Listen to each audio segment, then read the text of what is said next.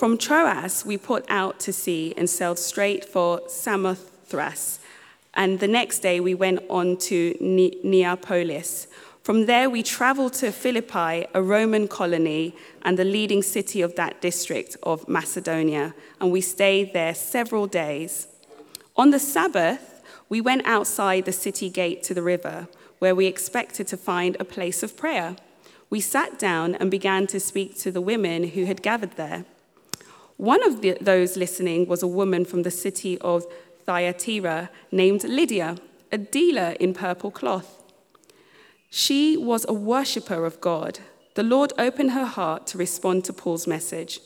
When she and the members of her household were baptized, she invited us to her home.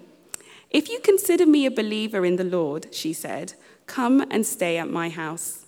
And she persuaded us. Romans 12, 13. Share with the Lord's people who are in need. Practice hospitality. This is the word of the Lord. Well, a very good morning to all of you. It's great to be gathered together. If I haven't met you yet, my name is Bijan, pastor for our church, and really excited to be looking at these passages today. Let's pray, and then we'll get right to work. Our God, thank you for gathering us in this beautiful space on this beautiful day to learn more about you and to experience you. And so, right now, we ask for the power of your Spirit to move in such a way that Jesus would be clear and glorified, and his love would be powerful in our hearts and in this place. We ask all this together, praying in Jesus' name. Amen. Here in Acts 16, we read about the conversion of Lydia. Paul and his missionary team was in the city of Philippi. They preach the gospel, and Lydia becomes a Christian. She believes in Jesus. The text says she's baptized. And then, if you look in verse 15, the very first thing that Lydia does as a Christian, her first act, is to practice hospitality. She says to Paul and his team, Come and stay at my house. And she welcomes them in to her home. The first thing she does is practice hospitality. The Lord opened her heart, and she opened her home. Now, Many months later, the Apostle Paul was writing the book of Romans. That's the second passage that we read today. And just a few months after, as Paul's writing the book of Romans, he says to the church, practice hospitality. And I'm convinced that as Paul was saying to the church in Rome, be a hospitable community, he was remembering the very hospitality that he received when he stayed at Lydia's home. And that's what we're going to talk about today the practice of hospitality as a Christian and spiritual discipline. Now, we've been going through the book of Acts, and each week we've been asking the question what makes a church alive? And today, what we're going to see is a church alive is a hospitable community. A church alive, a church that's living for God's glory and the good of their city, is a church that regularly welcomes people in and creates spaces of belonging. Christine Pohl, who has an excellent book on the practice of hospitality. I'm actually going to come back to it a few times this morning. In her book on hospitality, she says this Welcome is one of the signs that a community is alive. To invite others into our lives is a sign that we are not afraid, that we have a treasure of truth and of peace to share. In hospitality, we respond to the welcome that God has offered to us, and we replicate that into the world. That's what we can be. That's what Lydia was a person who reflected God's own welcome and shared that with the people around her. And so that's what we're going to talk about today the practice of hospitality. And to guide us, I want to use the following three headings. First, we're going to see the power of hospitality. Then, second, we're going to talk about the practice of hospitality. And then, third and finally, we'll talk about how hospitality is possible, how we can become a community of welcome. So, the power, the practice, and what makes it possible. First, the power. What is the power of hospitality? Now, at this point, I should say that for many modern Western people, and I put myself in that camp, when you hear the word hospitality, you might immediately think of the hospitality industry. So you think of hotels and you think of restaurants. And actually, that's a good start because the practice of hospitality is about creating places of safety for people to stay. It is about providing food and drink that nourishes people. But actually, when you look at the Bible, and frankly, if you're from part of the world that isn't Western, hospitality is not just an industry, hospitality is a way of life. It's not just something you do, it's what you are. It's a posture of the heart more than it is a set of activities. And we actually know that because when we read Romans 12 13 and Paul says, practice hospitality, that word hospitality, it's this really fascinating Greek word. It comes from two words that are combined together. The Greek word is philoxenia, and it literally means to love strangers. And in ancient times, the practice of hospitality was just that it was an activity of loving strangers. So go back in your mind to the first century. If you were traveling from one place to another, especially if where you were going was far away, that would often mean that you would find yourself going through towns or villages that you had never been to before. And so you'd get there, the sun would be setting, it wouldn't be safe to continue that night. And so you'd be there in the town square, and there are no inns, or if there are any, they're very expensive. And so as a traveler, you were completely dependent on hospitality. You were completely dependent on someone in the community seeing you in need and saying, Come and stay in my home and come and sit at my table. And that literally was hospitality. A stranger shows up into your town and you love them practically and tangibly by bringing them into your space. That's where the word, that's where the practice of hospitality comes from. But you know, as you read the Bible carefully, you realize that yes, hospitality is this incredibly practical thing, but throughout the Bible, it also has a kind of symbolic function. Because the truth is, we all, every human being, is like a traveler wandering through a place they've never been. The Bible says that actually all of us are strangers. We're all wandering, weary and tired, and looking for a place to belong. We're looking for a place to be safe and to be seen and to be accepted. To be a human being is to carry around this incredibly deep desire to be home. To be human is to experience homesickness. And of course it is. If you know the story of the Bible at all, you know that at the very beginning in the book of Genesis, God created humanity, Adam and Eve, and he put them in the Garden of Eden. And that was home. What is home? Home is the place and the people with which you feel safe. Home is the place where everything fits you, where you belong. And God, when He made the world, He gave humanity home. He gave them a paradise. And He said, All the food you see, it's yours to eat. You're safe with each other. And most of all, they had the perfect presence of God with them, and they enjoyed it. They were home, they were safe in their own skin, they belonged. But then what happened? Adam and Eve, as they rebelled against God, as sin came into the world, sin being this deep selfishness that says, I want to do things my way rather than God's way. When sin came into the world, what happened? Adam and Eve were cast out of the garden, they lost home, and they were sent into exile. Exile is that sense of we've been displaced. We're not home, things are not as it should be. And since that day, all the way back in the book of Genesis, the story of humanity has been a story of exile and longing for home. Now, what's the practice of hospitality? What's the power of hospitality? It's a practical way that you can communicate welcome. It's a way that you can say to people who are tired and weary and they don't feel like they fit and they don't feel like they belong, there's place for you here. We see you and you're safe and you're valued and we love you. You belong here. That's the power of hospitality. Not just practically and physically meeting needs, but communicating spiritual welcome and addressing those deep aches and brokenness that people are carrying around. That's the power of hospitality. It's incredibly powerful. It's much more than providing a place to stay and some food, it's creating a sense of family. That's the power of hospitality. Now, I want to now transition and get practical and talk about the practice of hospitality. And so, this is the part of the sermon where I'm going to try to get onto the ground level and say, if we're going to be a church in London that's hospitable, what, where are we going to start? How is this going to look like? Let me also say that I come to this sermon and this part of the sermon today as a learner. This is an area where I have a lot of growing to do, being a hospitable person. And so I'm learning with you, and I hope that we can help each other grow as a community.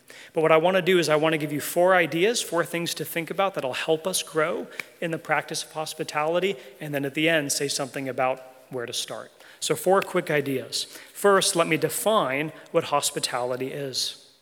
It's hard to define because, again, it's more a posture of the heart. But if you pressed me and I had to give a definition, here's what I'd say Hospitality is welcoming people into the space of your life as a sign of God's own gracious welcome of you.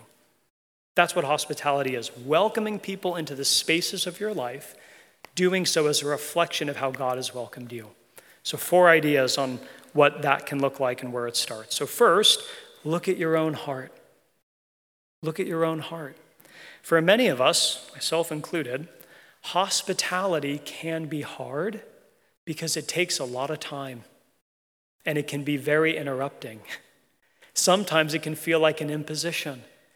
And so, for many of us, the practice of hospitality is tough because it interrupts our schedule. It creates a sense of, uh, you know, oh man, I don't have time for this, or I don't have the resources for this.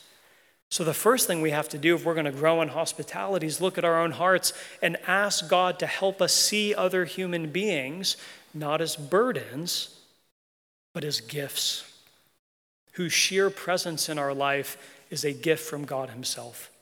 So, the first thing to do today is examine our hearts and say, God, help me to see people as a gift and not a burden. Second, be hospitable in the ways that you can. When I preach a sermon like this, and when I've talked to people about hospitality, especially in a place like London, people will often say something like, Look, I wish that I could be hospitable, but I have nothing to be hospitable with. I have very little space. I have tons of roommates, and we have very high rents in London. We have nowhere to host people. We have nothing to be hospitable with. I'm just trying to make ends meet. And so the word for all of us is be hospitable in the ways that you can. Lydia was very wealthy. The passage that we read, the text tell us she was a dealer in purple cloth. That is, she worked in the high end fashion industry of the first century. And she was actually a uniquely successful businesswoman.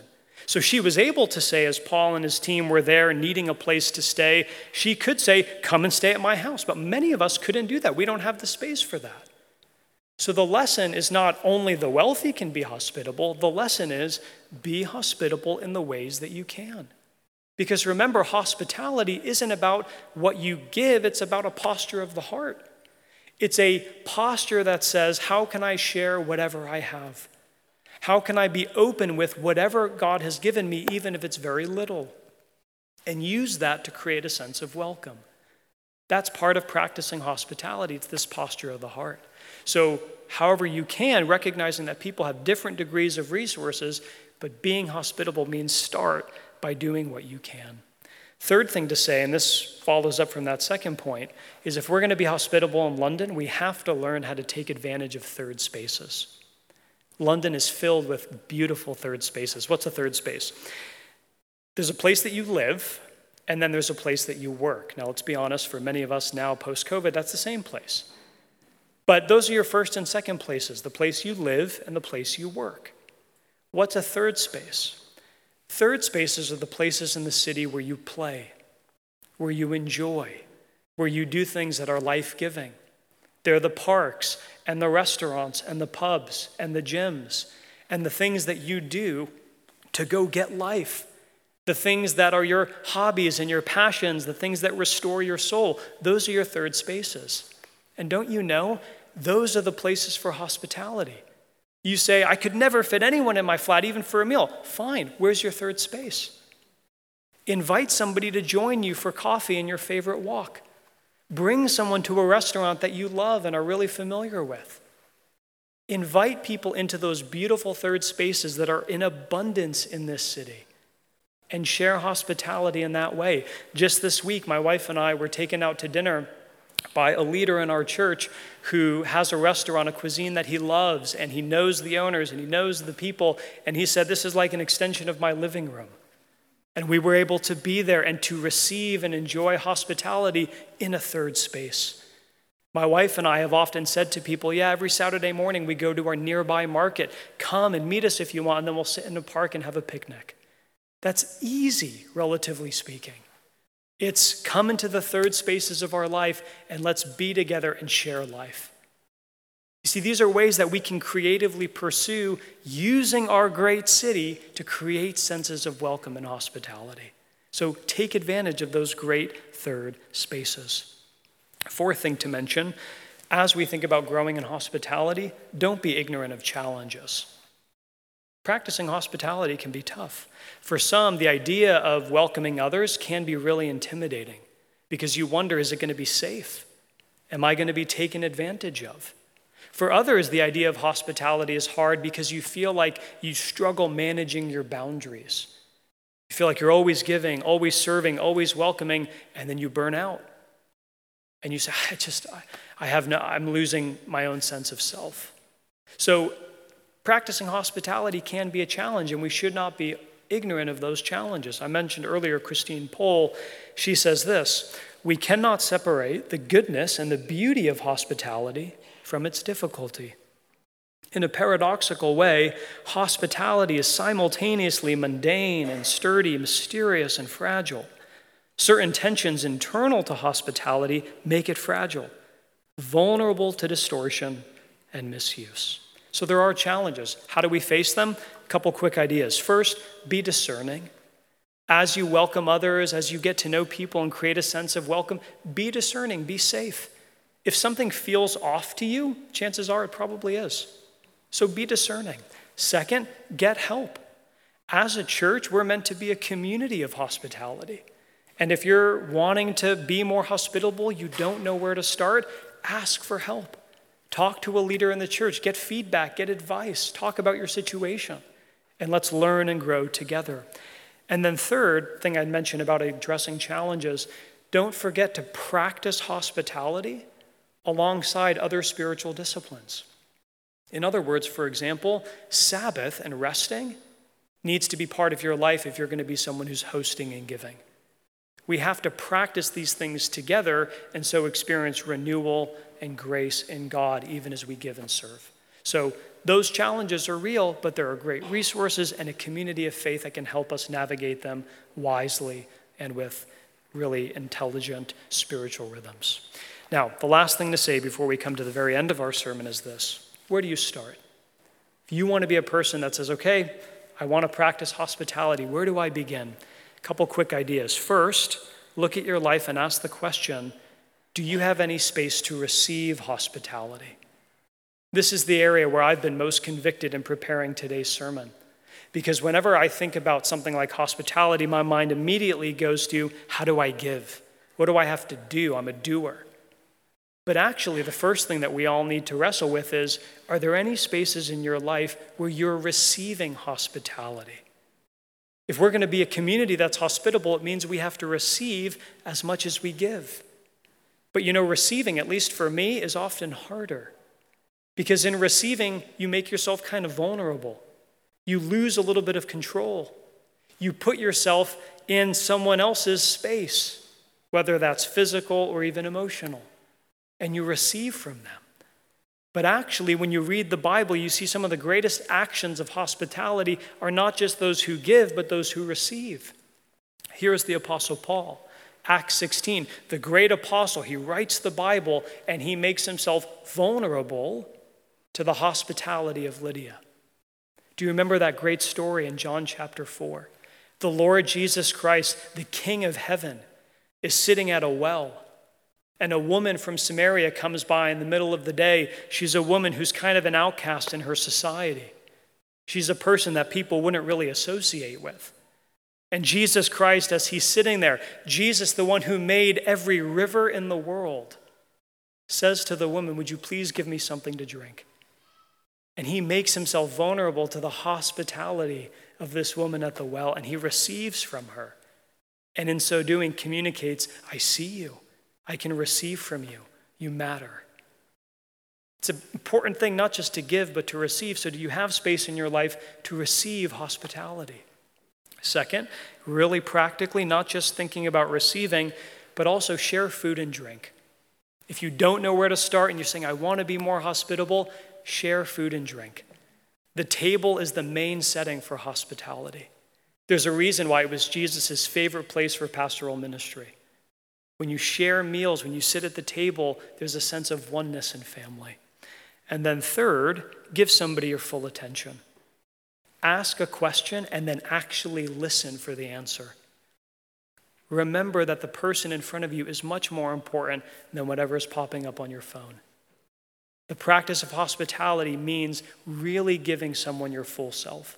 So that's where we can start looking at how we receive, sharing food and drink, and giving people our full attention. But that leads us now finally to ask well, how will hospitality be possible? I, as I've been thinking about this sermon, have been really convicted. And many of you I know are so gifted in hospitality. I've experienced that. But the question for all of us is how can we grow and be sustained as a group of people, as a church that is a hospitable community here in the city? And here's the answer the only way that we are going to show hospitality is if we first realize that we've been shown hospitality. Only when we remember that we were strangers and God welcomed us in, that God in Jesus Christ brought us home. You see it here in the passage. In Acts 16, we already talked about it, but let me come back and unfold it a bit more.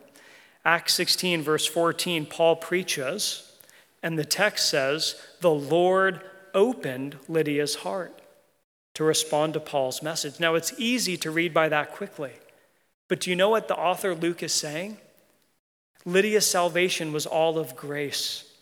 She didn't earn it, she didn't deserve it, she didn't make it happen. It was God's gift to her. She was brought into God's family. She was given a place at God's table because of God's gracious work towards her. And then what does Lydia do? How do you respond to that kind of grace? Well, she shares it with others. And she says to Paul and his team, Come stay at my house. The way you respond to grace is by sharing it. When God opens Lydia's heart, all she can do is open her home and say, Let me share the welcome that I've received in the Father. And that's why Paul in Romans 15, in a verse that perfectly highlights the gospel logic of hospitality, Paul in Romans 15 puts it this way Therefore, welcome one another as Christ has welcomed you for the glory of God. That's the whole thing. Welcome others. How?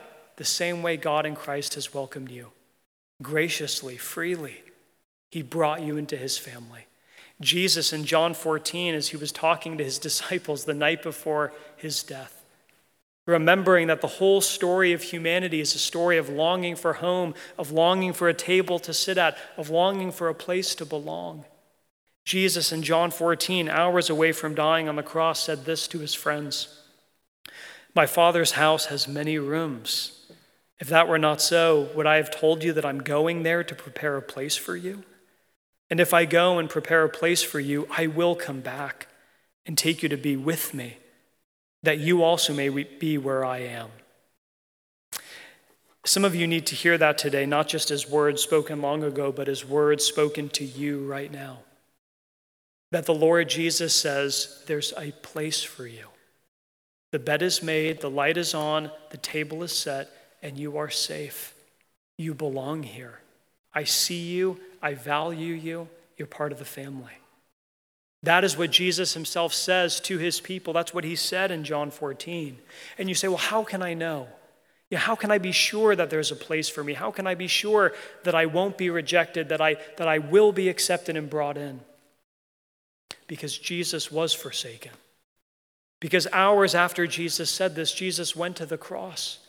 And on the cross, Jesus himself cries out, My God, my God, why have you forsaken me? Jesus, the, the host of heaven, lost the Father's welcome. He was cast out so you could be brought in. Jesus lost the Father's welcome so you could be brought home. You see, on the cross, Jesus was treated like he did all the things that you ever did, so that you could be treated as though you lived the life he lived. He died in your place.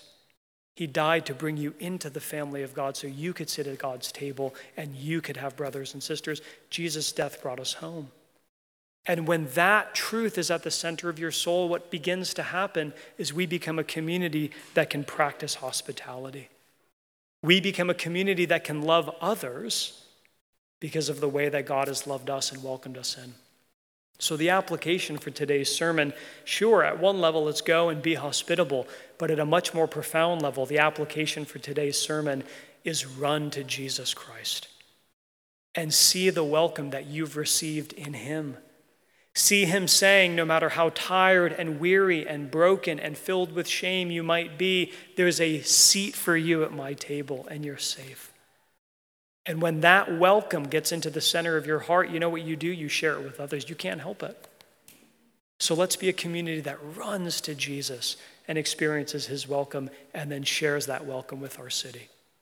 Close by reading again the quote that we began with. Let's pray this as we hear it and then come to our time of response. Welcome is one of the signs that a community is alive. To invite others into our lives is a sign that we are not afraid, that we have a treasure of truth and of peace to share. In hospitality, we respond to the welcome that God has offered to us, and we replicate that welcome in the world. May God help us to be just such a church. Let's pray. Our God, help us to be a church in this city that replicates your welcome, that says to others, just as Jesus has said to us, you are seen, you are safe, you are loved, and you belong. Oh God, right now, may we so encounter Jesus Christ as we sing and as we respond that we feel his welcome, that we experience his healing, that we experience now a sense of home, a sense of belonging and help us to be a church that lives out that welcome in London for your glory and for the good of this great city. We pray all this together, doing so in Jesus' name. Amen.